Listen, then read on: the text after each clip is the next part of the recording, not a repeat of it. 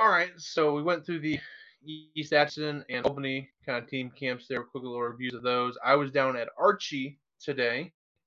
Um, and teams that were down there were Archie, Braymer, Concordia, Norborne Hardin Central, Northwest Hughesville, and South Holt. Um, kind of the clear first away from the camp there was, and St. Paul Lutheran was also there.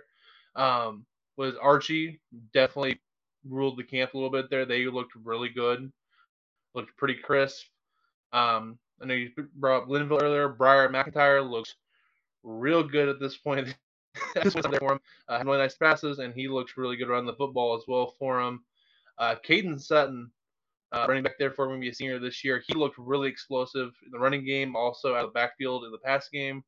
Uh, Brockneth, he was an All-State DN for us last year on the media poll. He looks just as good at DN, if not better, this year. Uh, Bray Daniels back after missing part of last season with illness there at the end of the year. He looked really good. So Archie, they looked every bit of the part. Everyone was kind of like, yeah, that team over there is a little bit different than us at our current state. And we're trying to get to, or get that line for it uh, today. So really happy with what Archie looked like today. I think the second best team at the camp today, where I was at, was South Holt. Um, they were with Archie for a lot of day. They tried to kind of match teams up based on kind of skill level a little bit there, so you didn't have the best taking on the worst and just beating up on a little bit. They wanted some good live reps there for it. So South Holt held their own at times, other times looked a little overmatched, but uh, I think Kendall Nolan looked really good there for South Holt at quarterback. Uh, that's your kid.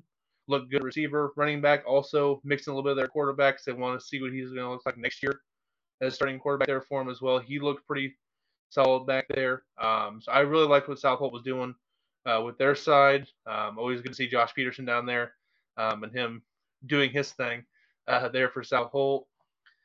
I want to say Braymer was probably next. Uh, definitely offensively was in that top three. Defensively, they are still work in progress. They got to figure out defense because uh, there was a session there. They're doing kind of a king of the hill in the middle there, and they weren't able to stop South Holt's JV off at times. I'm like, guys, you got to make some stops here.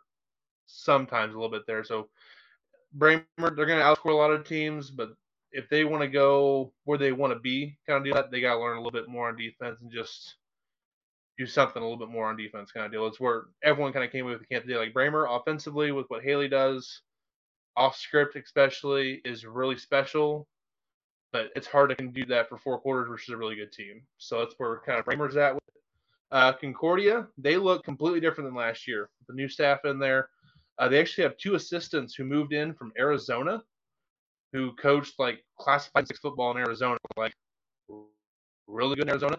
And for some reason, they moved to Concordia, Missouri, and they went so a couple of assistants with like 30 plus years of experience helping out over there and trying to change the atmosphere in Concordia uh, with them. So their team, they're not doing the spread as much anymore. It's more under center, I formation, stuff like that.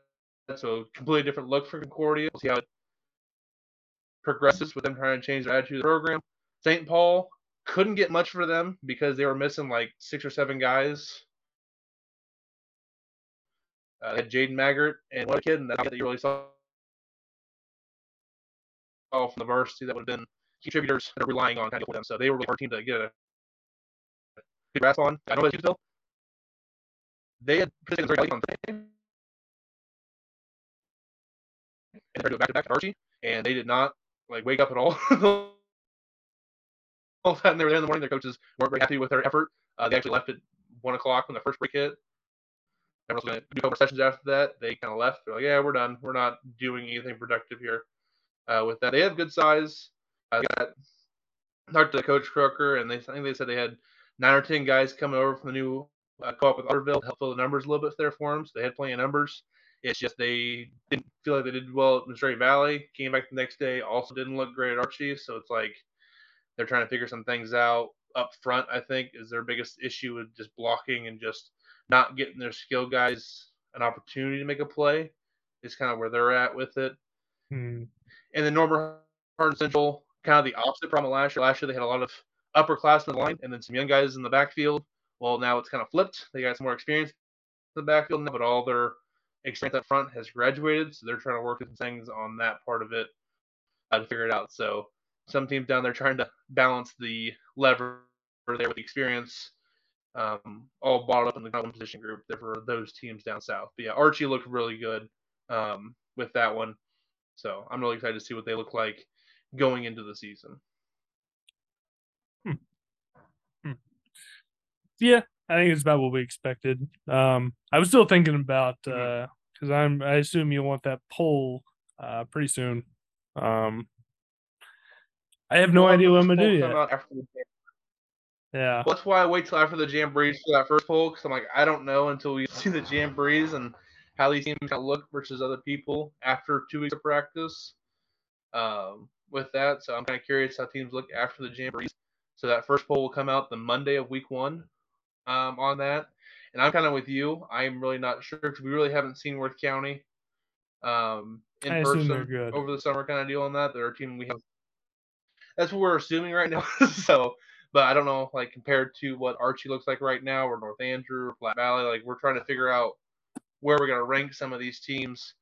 Um, with that, it's going to be, I think, even more parity than last year. Where last year we kind of saw like, hey, there's like six teams that we think are really, really good, and then like seven to eighteen are like your flavor that you like kind of deal on that.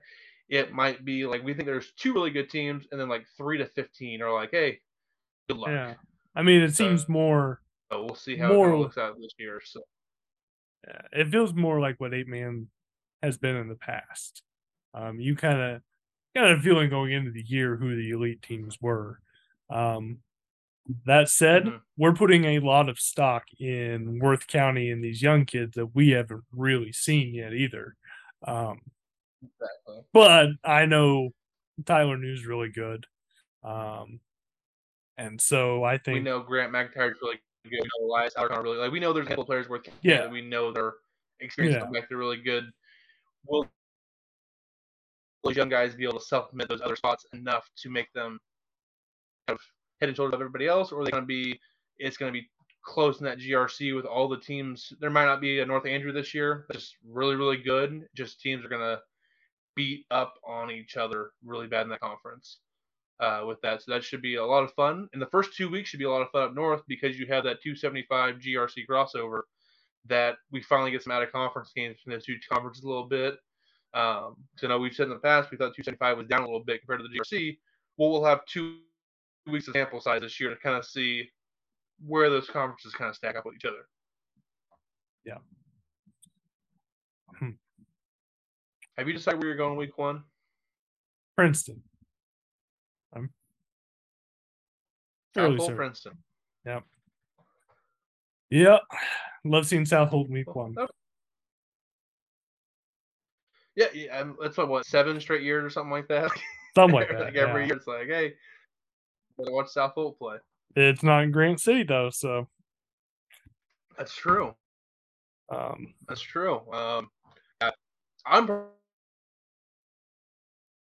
probably going to Grant City to watch them play Platte Valley. That will most likely be a top ten chip there in week one. Um, with that one, there's some interesting matchups there, but it's so hard early in the season to try to figure out where to go for some of these games. Like we're not sure how good some of these teams are going to be. We don't want to go to a game that's like, well, we thought this one might be decent, but EA King City might either be a really good game or might just be a bludgeoning. We can't tell with how many young kids are stepping up for both those teams where they're going to kind of be. Liberal Jacksonville could be a good game. Could be really bad because Peyton Morrow and John and Coffee are both gone, so we're not sure what those two teams kind of bring.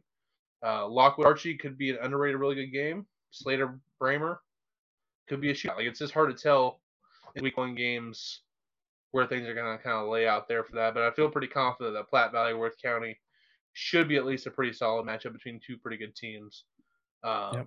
in that one. Have you figured out where you're trying to go for the jamboree? From that? For what? The jamboree. I haven't even thought about practices. it. I hate them. I, I have to go. I have to go, but I, I don't know. We'll see. Um, did you have anything to say to make people mad? No, I thought that was your job this week. You put the, the Twitter um, kind of teaser out there that you're gonna upset the families. I want to hear your hot takes. I really don't have one. Uh, besides, I think Archie might be the favorite for the state championship this year. But I don't think a hot take. Oh, this is uh, this is not about this that, year. This is not about this year. This is me declaring. Oh, it's not okay. What's what's your? This is me declaring. It's over for the North. It's over. You enjoyed your time in the sun, and it's over. Listen, I'm not saying this because I'm rooting for it, but every coach I talk to, or not coach, but just people I talk to, tells me about this drop off. And it's not just like one school. It's like we gotta enjoy these two or three years because after that, drop off. And you know what? They don't say that in the South. No, no, no, no, no. It's their time. And the East. I'll give the East some love too. I think the problem is the coaches in the North are much more pessimistic about their own programs than the coaches in the South are. So I think like, what?